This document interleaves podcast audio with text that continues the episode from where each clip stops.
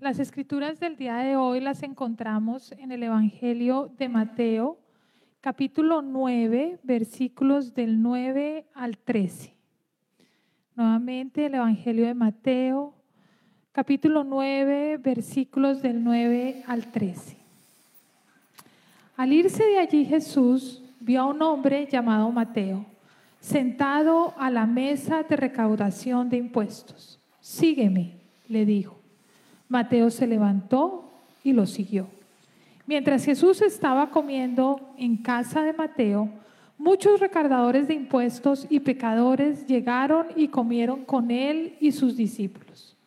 Cuando los fariseos vieron esto, le preguntaron a sus discípulos, ¿por qué come su maestro con recaudadores de impuestos y con pecadores?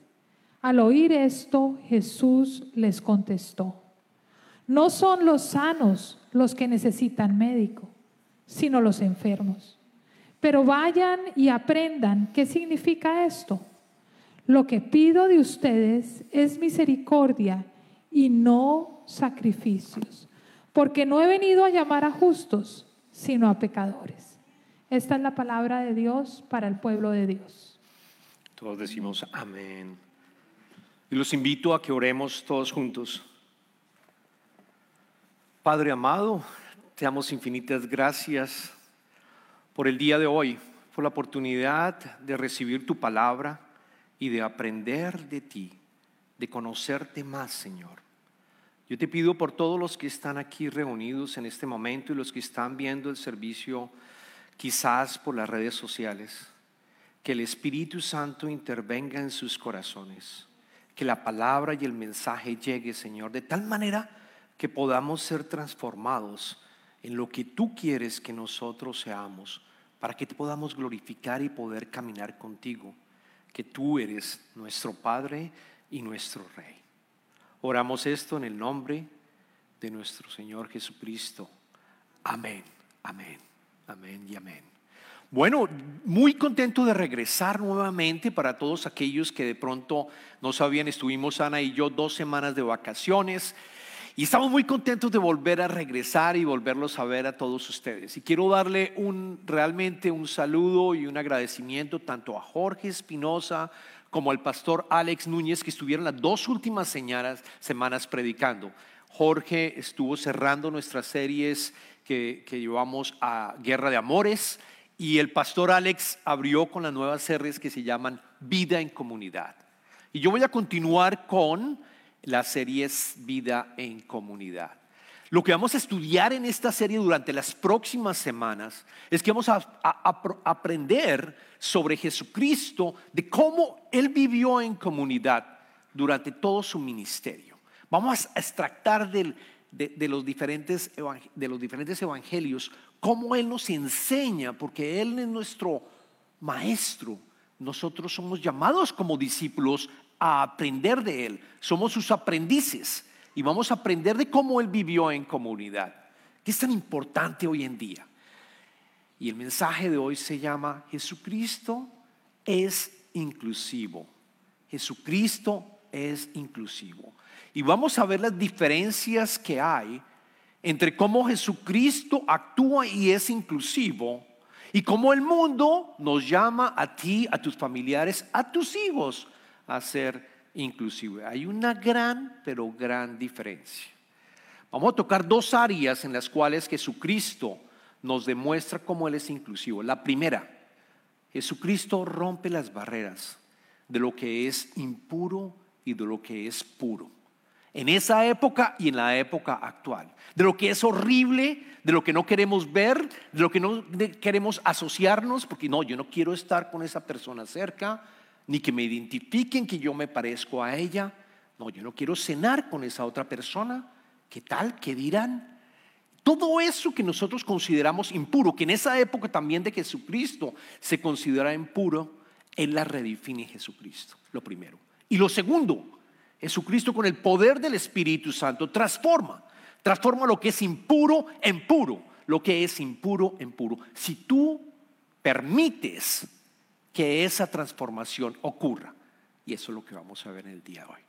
para darles una idea de lo que significa realmente sentirse impuro en esa época, yo los invito a que piensen ustedes, imagínense que ustedes cometieron un asesinato, algo muy terrible, una falta contra la ley que los llevó a la cárcel, o asesinato, o robo, algo muy tremendo, que yo sé que no, o de pronto sí, y están ustedes ya libres de, haber pagado esa, esa, esa pena, así que continúen con este ejercicio. Y les voy a invitar a que piensen que estuvieron muchos años en, esa, en la cárcel pagando por esa falta.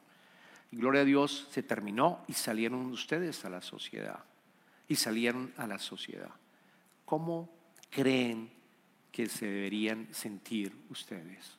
Primero, muy seguramente resegados por la sociedad, porque es muy difícil conseguir un trabajo después de haber estado en la cárcel, porque tu, tu historia crediticia se acabó, porque es difícil poder reintegrarse también con la familia que tú estabas. Hay tanta vergüenza que tú quizás no quieras volver al mismo sitio en donde estaba. Esto lo experimentamos y lo digo porque nosotros estuvimos haciendo, antes de ser yo pastor y haber entrado al ministerio, estuve sirviendo en las cárceles y aprendimos de una organización, Kairos, que se encarga de enviar el mensaje del Evangelio a las personas que están en la cárcel, a los hombres que están en la cárcel. Ellos tienen unas casas de transición que reciben a las personas que han salido de la cárcel para ayudarlos a que se puedan reintegrar a la sociedad. Es terrible lo que nos decían, es terrible lo que nos mencionaban. No se puede conseguir trabajo. Su familia no los quiere, algunos de ellos, de regreso nuevamente.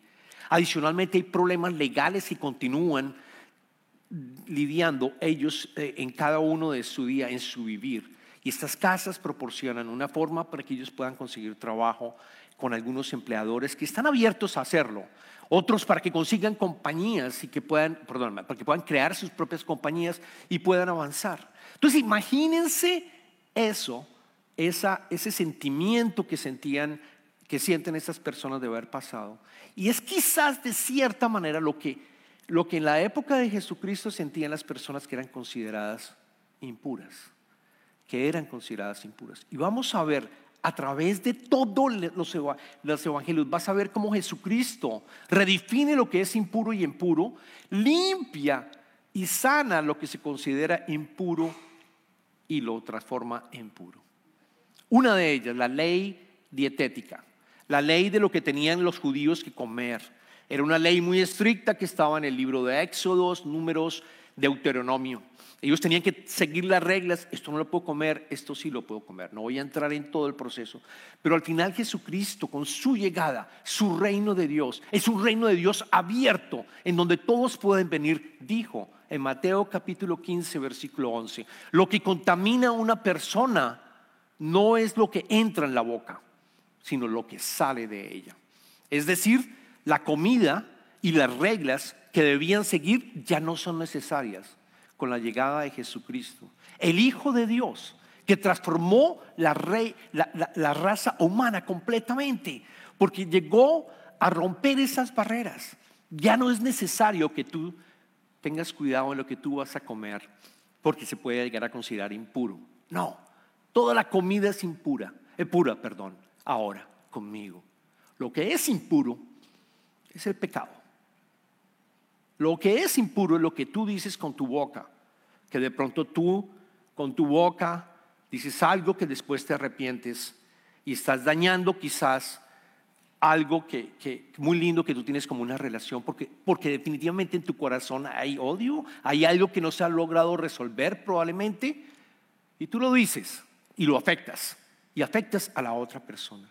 Jesús es claramente está diciendo, ya no es necesario, trabajemos más bien en tu pecado, trabajemos más bien en, esa, en ese cambio de corazón, como las escrituras en el Antiguo Testamento lo decían los profetas, te voy a implantar un nuevo corazón, lo decía el Señor, un corazón de carne, no un corazón de, piedra que tienes hoy en día. Jesucristo también convirtió lo impuro eh, en puro cuando, por ejemplo, estuvo con los enfermos. Justo unos versos anterior de los que leímos, Jesucristo sanó a un paralítico. Sanó a un paralítico, le dijo, tus pecados son perdonados, levántate y ponte en pie. Y él se levantó en pie. Cambia transforma. Igual Jesucristo tocó cadáveres. Ustedes se acuerdan la época, el, el, evento, perdóname, cuando Jesucristo resucitó a la hija de Jairo. La hija de Jairo tenía 12 años. La hija de Jairo era declarada muerta, había muerto. Jairo había ido a pedirle el favor a Jesucristo, ven y resucítala, ven y ayúdame.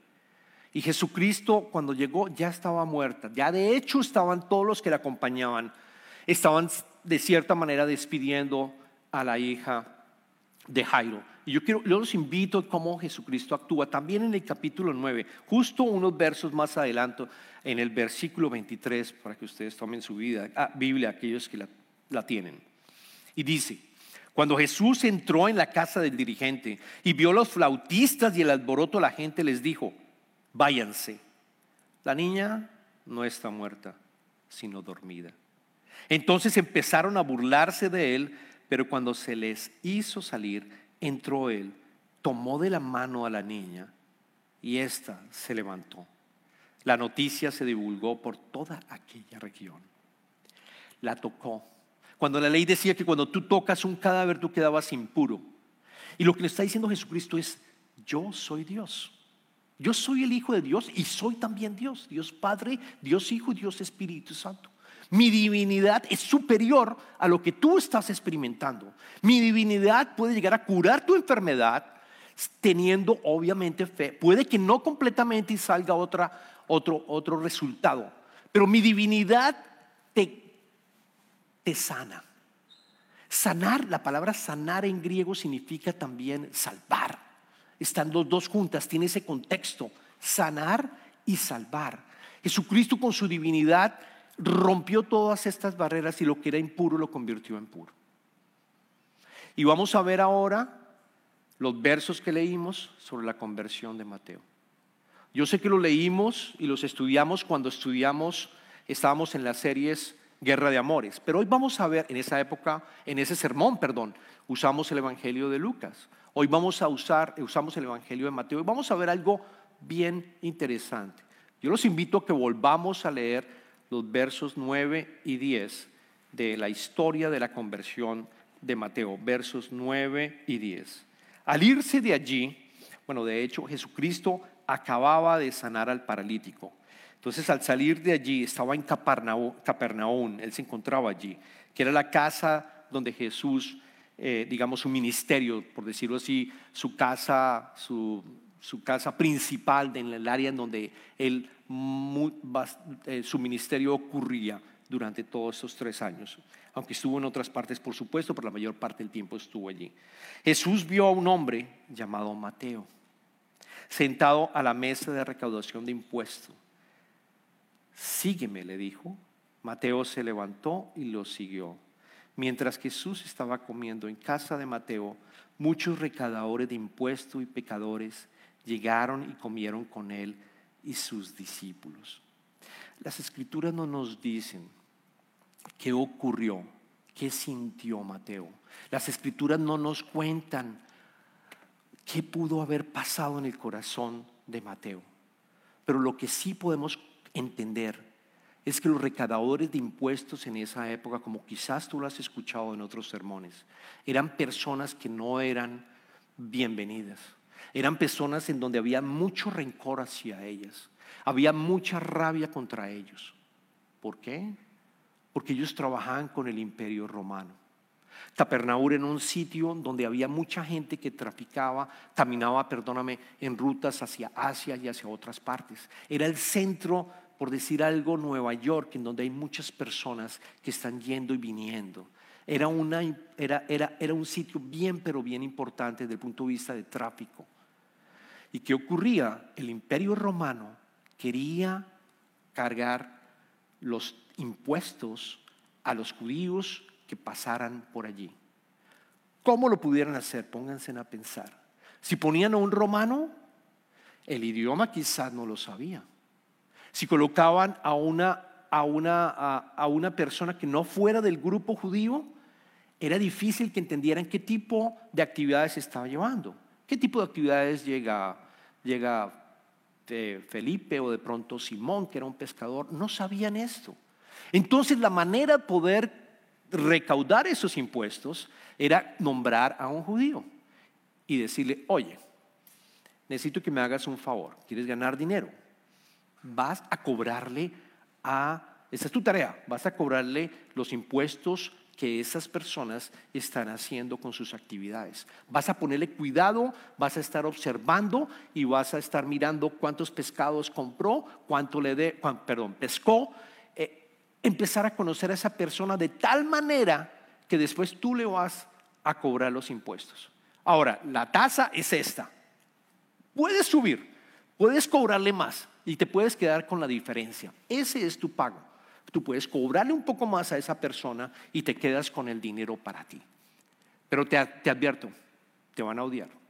Te advierto, no vas a poder entrar a la sinagoga porque eres impuro, porque has tocado una moneda en donde aparece la cara del emperador y es considerada impuro de acuerdo a los fariseos. ¿Por qué? Porque estás en contacto con personas también gentiles, porque iba a recorrer, iba a recaudar también el dinero también de los gentiles. Así que si tú estás dispuesto a hacerlo, adelante, es un negocio muy bueno, te vas a hacer rico.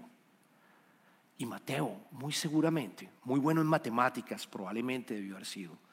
Muy bueno también observando y estableciendo contacto con las personas. Dijo, sí, no sabemos cuánto tiempo, pero empezó a hacer ese trabajo. Dejó de ir como judío a la sinagoga y empezó a sentir que las personas lo rechazaban. Estoy seguro que debió haber pensado que no querían estar con él y que lo y que lo estaban continuamente marcando, tú eres un traidor porque estás con el imperio romano.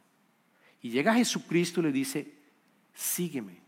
Jesucristo ya había hecho el sermón del monte, Jesucristo ya había hecho milagros, Jesucristo ya había posicionado como realmente el Mesías, y lo entendían los judíos y él vio esa oportunidad y le dijo, sígueme, cuando nadie, absolutamente nadie quizás le había hecho esta, esta invitación.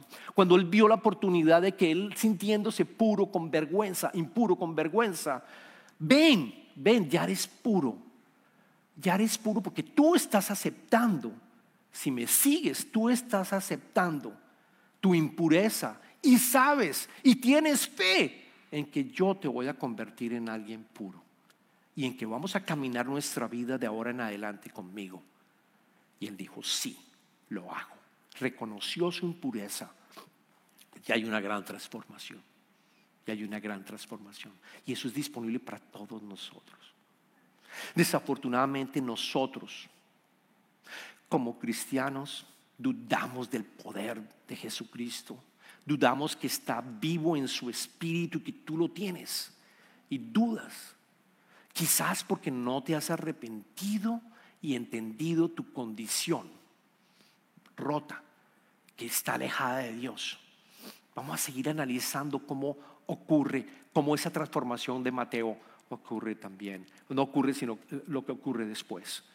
Tal fue su alegría, lo acabamos de leer Tal fue la alegría de Mateo de sentir que se sanó, se sintió sano, que empezó a llamar a todos los recaudadores de impuestos, prostitutas y todo aquel que era considerado pecador. Ustedes tienen que conocer a Jesús.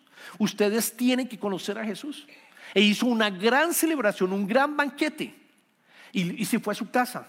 el Evangelio de Lucas dice que cuando siguieron a Mateo, Mateo cambió completamente su vida y lo entregó todo. Pero fíjense, no vendió su casa. Tampoco significa que si tú eres cristiano tienes que vender todas tus propiedades. No. Es cómo usas tus propiedades y lo que Dios te ha dado. Es como tú las colocas de nuevo para el reino de Dios. ¿Y qué ocurrió? Invitó a todo el mundo. Y dice que muchos pecadores, muchos recaudadores, la palabra muchos es bastante. La casa de Mateo, déjeme decirle que debió haber sido una casa bien, pero bien grande. Obviamente, no la vendió, la utilizó. Dice, ustedes tienen que conocer a Jesucristo, porque seguramente yo ya sentí esa sanación. Yo sentí que me sentía completamente avergonzado por el pecado que había cometido. Y Él me liberó, Él me sanó completamente. ¿Cuál es la reacción de los, de los, ah, de, los, de los ah, fariseos? Rabia, rabia porque estaban precisamente estaba precisamente Jesucristo eh, invitando a todos estos recaudadores de impuestos. ¿Cómo se dio cuenta si él no estaba? Si se preguntan ustedes, en esa casa no había ventanas. En esa casa cuando se cena, en esas casas cuando se cena se recostaban, las mesas son bajitas. Las mesas son bajitas, luego uno se recostaba, tenía que recostarse casi que con la otra persona para poder estar comiendo. Habían unos cojines, es como, como existían en esa casa. Habían ventanas o alguien de afuera podía ver perfectamente y eso estaba pasando. Los, los fariseos se dieron cuenta, Jesucristo, mire esa cantidad de recaudadores de impuestos, mire esa cantidad de pecadores. Entonces le dicen en el versículo 11 y 12, le dice, cuando los fariseos vieron esto, les preguntaron a sus discípulos, ¿por qué come su maestro con recaudadores de impuestos y con pecadores? Al oír esto, Jesús le contestó, no son los sanos lo que necesitan, necesitan médicos sino los enfermos. No son los sanos lo que necesitan médicos sino los enfermos. Y es exactamente lo que tenemos que aprender de la parte de, de entender quién es, quién es Jesucristo. El pecado cuando nosotros estamos en pecado, somos enemigos de Dios. Cuando nosotros estamos alejados de Dios, somos enemigos de Él. Esa es la cruda realidad. Esa es la cruda realidad. Jesucristo era inclusivo. Jesucristo era inclusivo y recibió a todos, pero pedía, pide de nosotros también que nosotros tengamos la certeza la aseguranza de que estamos alejados de Dios y que necesitamos fe y arrepentimiento para poder estar y recibir esa sanación de lo que es impuro a lo que es puro. Ahora yo les digo, ¿cuál es la diferencia de ser inclusivo en el mundo? Hay un evangelio que se llama el Evangelio de la Inclusividad. Chequéenlo en, en internet, chequéenlo en internet. Es un evangelio que tiene básicamente habla del universalismo, habla de toda esta nueva tendencia que está existiendo en el, universalismo. Y voy a, leerles qué significa incluso, voy a leerles qué, tiene esta, esta famosa eh, evangelio del el evangelio de la inclusividad. Lo voy a leer. El evangelio de la inclusión no es más que una vieja herejía del universalismo, reempaquetada y con un nuevo nombre. Oigan lo que dice. El universalismo es la creencia de que todas las personas se salvarán e irán al cielo.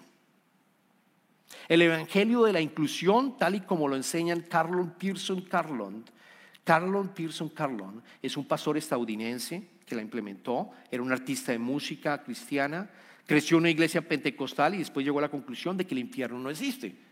No existe y el creador y es creado por los humanos. El infierno es algo creado por los humanos. El Evangelio de la Inclusión dice que la muerte y resurrección de Jesucristo pagó el precio para que toda la humanidad disfrutara de la vida eterna en el cielo sin necesidad de arrepentimiento. Segundo, el Evangelio de la Inclusión enseña que la salvación es incondicional y ni siquiera requiere la fe en Jesucristo como pago de la deuda por el pecado de la humanidad. Tercero, el Evangelio de la Inclusión cree que toda la humanidad está destinada a la vida en el cielo se den cuenta de ello o no. Cuarto, el Evangelio y la inclusión declara que toda la humanidad irá al cielo independientemente de su afiliación religiosa. Y por último, el Evangelio y la inclusión sostiene que solo aquellos que intencional y conscientemente rechazan la gracia de Dios, después de haber probado el fruto de su gracia, pasarán a la eternidad separados de Dios. El mundo nos habla de una inclusión y habla a tus hijos de una inclusión. Tienes que ser inclusivo. Y sí, tenemos que ser inclusivos. Pero no significa que vamos a aceptar ese comportamiento de pecado. Nosotros como discípulos estamos llamados también, de alguna forma, de invitarlos al servicio, de invitarlos a que lean las escrituras, de que conozcan a Jesucristo, de que conozcan a Jesucristo porque están perdidos como ovejas perdidas. La inclusión dice no es necesario Jesucristo ni arrepentimiento, ni fe en Jesucristo. Eso es lo que el mundo está diciendo. Desafortunadamente las iglesias también, algunas, están predicando un evangelio de la inclusión, donde todos somos inclusivos, donde no debe haber arrepentimiento y fe, en donde lo que importa es un buen show musical, en donde lo que importa es quizás un mensaje donde yo me sienta bien porque Dios es poderoso y me va a acompañar sin que haya un arrepentimiento, sin que haya fe en Jesucristo. Y eso no es lo que Jesucristo vino a hacer a este mundo. Jesucristo vino a transformarlo en puro, en puro. Y si en este momento tú todavía no has sentido ese poder de Jesucristo en tu vida, y hay algo allí que de pronto sientes de vergüenza, sientes de shame, sientes, sientes de, algo que, de tristeza, arrepiéntete y pídele que siga trabajando en tu vida, que siga obrando en tu vida. Y el Espíritu Santo, con el poder del Espíritu Santo, vas a encontrar que esa transformación empieza a ocurrir poco a poco. Empieza a ocurrir poco a poco. Entonces, ¿qué podemos aprender a Jesús? Primero, noten que comer y cenar es fascinante cuando estaba preparando el sermón. Comer y cenar es bien importante. Jesucristo durante todo el tiempo cenaba y comía con sus discípulos. Y ustedes lo saben, cuando ustedes probablemente casados estaban en dating, ¿cómo se dice dating? Teniendo novia de su esposa, no, probablemente invitaron a su futura esposa, futuro esposo a cenar. Probablemente eh, eh, eh, cuando, cuando tienen a alguien, tienen que hablar algo importante, tú invitas a alguien para que tenga un, lo invitas a tener una comida, un desayuno, un almuerzo. ¿Qué pasa cuando tú comes y estás en cena? Las barreras se caen de las personas, ¿no, no se han dado cuenta?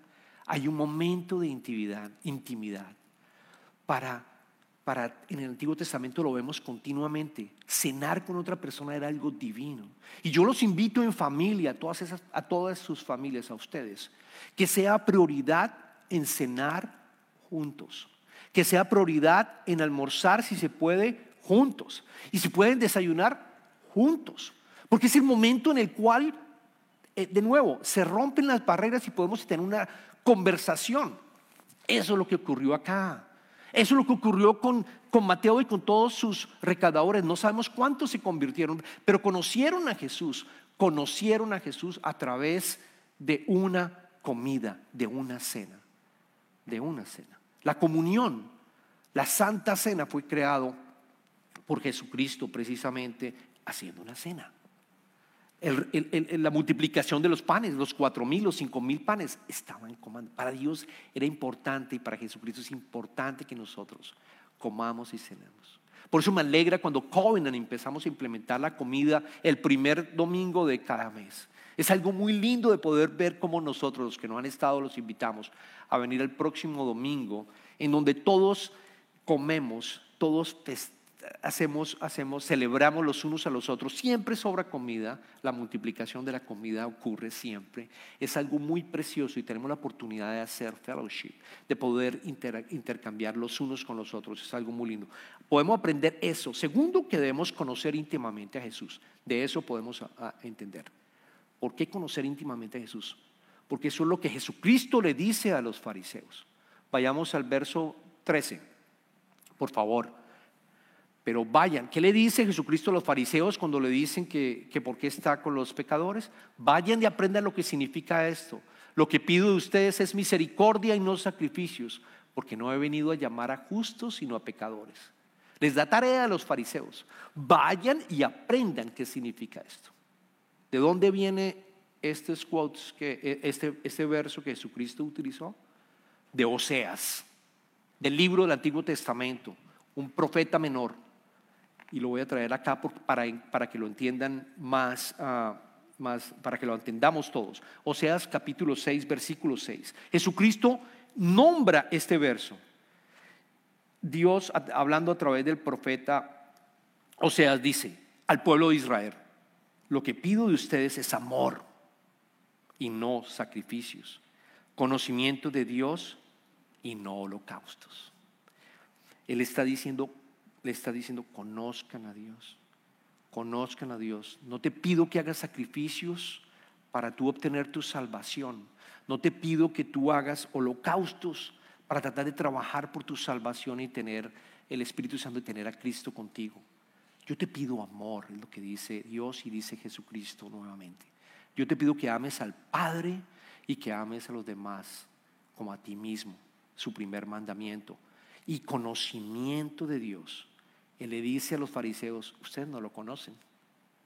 Ustedes no lo conocen. Y porque no lo conocen, creen que son uh, o sea, creen que no tienen pecado. Porque no lo conocen, actúan como si estuviéramos bien y no he cometido ningún pecado. Y algunos de nosotros, porque no lo conocemos, estamos mal. Seguimos actuando mal. Tenemos infectado nuestro corazón. Seguimos luchando por vivir una vida sin tener a Cristo en nuestras vidas en Espíritu Santo, que es poder, que nos ayuda a trabajar y seguir día a día con esperanza, con, purificación, con las oportunidades de que nos siga ah, transformando completamente. Y tercero, Jesús es el único camino para la vida eterna. Porque si tú te has puesto a pensar y hacer y mirar otras ideas y estar mirando aquí y allá para ver dónde encuentro, las, cómo, cómo realmente obtengo la salvación, cómo realmente yo trato de, de ser inclusivo como Jesucristo nos pide ser inclusivo. El único camino es Jesucristo. Jesucristo lo dijo en el capítulo 14, versículo 6. Yo soy el camino, la verdad y la vida, le contestó Jesús. Nadie llega al Padre sino por mí. No hay otro camino. Tenemos que entender nuestra situación. Tenemos que entender que estando en pecado, estar en pecado es estar alejado de Dios, buscando otros medios de poder encontrar a Dios, pensando que hay otras otras formas donde yo puedo identificarme con Dios y caminar con Dios. No, no hay ninguna, no hay ninguna, no hay ninguna. ¿En qué religión ustedes han encontrado que el ser humano resucita? Ninguna, ninguna. Pregúnteme, ¿a quién quisieras tú seguir? No vale la pena seguir a nadie, a Él, solo a Él. Es el único al que tenemos que seguir es el único que tenemos que seguir. Y entonces, ¿cuál es el llamado? ¿Y saben qué ocurre cuando nosotros recibimos y empezamos a sentir el amor de Cristo en nosotros? Empezamos a sentir esa impureza que teníamos de todo lo que estábamos llevando a cabo. Hay transformación y empiezas a sentirte puro. Empiezas a sentir el deseo de unirse en el proyecto de Jesucristo aquí en la tierra. Porque el tiempo se acorta. El tiempo se acorta, lo dicen las escrituras muy pronto Él va a volver y va a juzgar.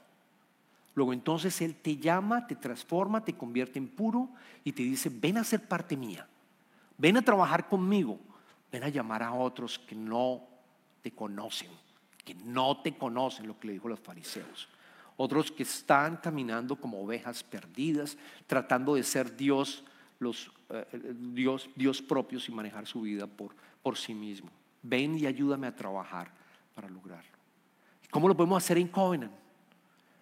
¿Cómo lo podemos hacer en Covenant? Yo los invito que inviten, precisamente cuando hablamos de cenar, cuando hablamos de comer, inviten a las personas que ustedes conozcan. Hagan la conexión y Dios hace la perfección. Hagan la conexión. Invítenlos. Invítenlos al servicio. Invito al servicio inglés si es que hablan inglés. Invito al servicio en español si habla español. Y, si también puedo invitarlo a, Connect Steps, que es otra organización que nació de esta iglesia, una organización no profit, precisamente para ayudar a los inmigrantes a tener una vida abundante, conociendo finalmente a Cristo al final. Esa es la invitación. Quiero cerrar con la, primera de Pedro, capítulo 1, versículo 8 y 9, para recordarles a todos que ustedes lo aman a pesar de no haberlo visto, le dice Jesucristo a sus discípulos. Y aunque no lo ven ahora, creen en Él y se alegran con un gozo indescriptible y glorioso, pues están obteniendo la meta de su fe, que es su salvación. En una palabra, nos hemos dado cuenta que somos pecadores, hemos aceptado y tenido, tenido fe en Jesucristo nos hemos arrepentido y gracias a la fe tenemos la salvación y vida eterna. Oremos.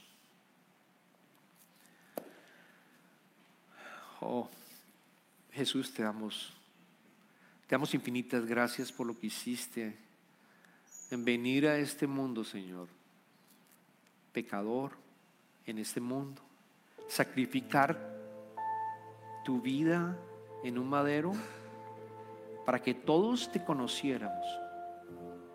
Te damos gracias también porque tú llamaste y recordaste las palabras de Oseas, en donde nos dice a nosotros que lo único que nos pide es amor. Es en que lo conozcamos, te conozcamos a ti de una manera personal. Es en el que nosotros podamos ir con confianza y arrepentirnos porque hemos caminado sin ti.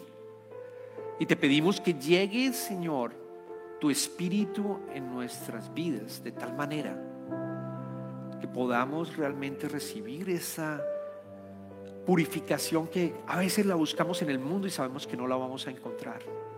Y saber que tú eres Emmanuel, Dios con nosotros, Dios conmigo, Dios poderoso, el mismo Dios que estaba en el Antiguo Testamento y que hizo maravillas al pueblo de Israel lo tenemos en nuestras manos, en nuestra vida, en nuestras familias, en nuestra comunidad.